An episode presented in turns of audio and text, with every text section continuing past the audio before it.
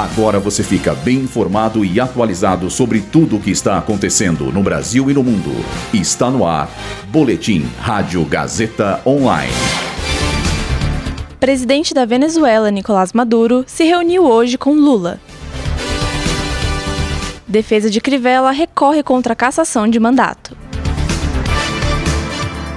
Premier espanhol dissolve parlamento e convoca novas eleições gerais. Tayyip Erdogan é reeleito presidente da, da Turquia. Eu sou Julia Lozano e essa é a primeira edição do Boletim Rádio Gazeta Online. O presidente da Venezuela, Nicolás Maduro, se reuniu hoje com o presidente Lula no Palácio do Planalto. Esta é a primeira vez que o venezuelano visita o Brasil desde a segunda posse de Dilma Rousseff em 2015. Em pronunciamento, Lula afirmou que este é um momento histórico e disse que o governo brasileiro buscará uma integração plena entre os dois países. Por sua vez, Maduro afirmou que o encontro marca uma nova época de relação entre Brasil e Venezuela. Segundo ele, haverá trabalhos em conjunto em diferentes áreas, incluindo economia, saúde, educação e comércio.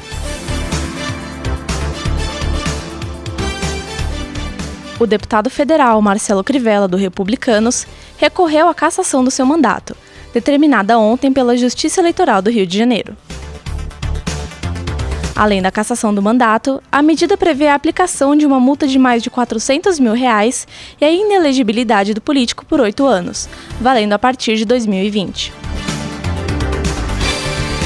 O político é acusado de montar, enquanto era prefeito do Rio de Janeiro, um esquema para impedir reportagens sobre a área da saúde na cidade durante o período eleitoral. O primeiro-ministro espanhol, Pedro Sánchez, anunciou hoje que irá dissolver o parlamento e convocar novas eleições gerais no país. A medida é permitida pela Constituição da Espanha e significa que o político se demite do cargo atual. A convocação por novas eleições vem após a dura derrota do Partido Socialista de Santos nas eleições regionais de ontem. Aliado com a extrema-direita espanhola, o Partido Popular Espanhol foi vitorioso na maioria das regiões do país. Em um discurso nesta manhã, o ex-premier assumiu responsabilidade na derrota de seu partido e disse que as novas eleições foram convocadas para que, abre aspas, o povo espanhol tome a palavra para decidir o futuro do país. Fecha aspas. Ontem, o presidente da Turquia, Recep Tayyip Erdogan, foi reeleito para o terceiro mandato após uma disputa acirrada no segundo turno.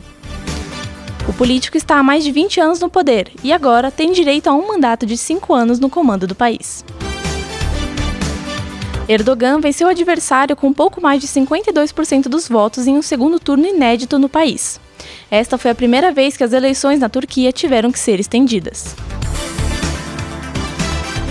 Com a apuração já bem avançada, o candidato derrotado afirmou que as eleições foram injustas e também que considera que o resultado mostrou o desejo da população turca de mudar um governo autoritário.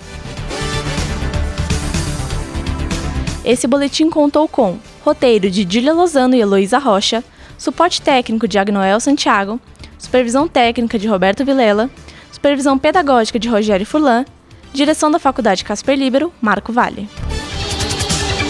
Boletim Rádio Gazeta Online. Rádio Gazeta Online. Você conectado.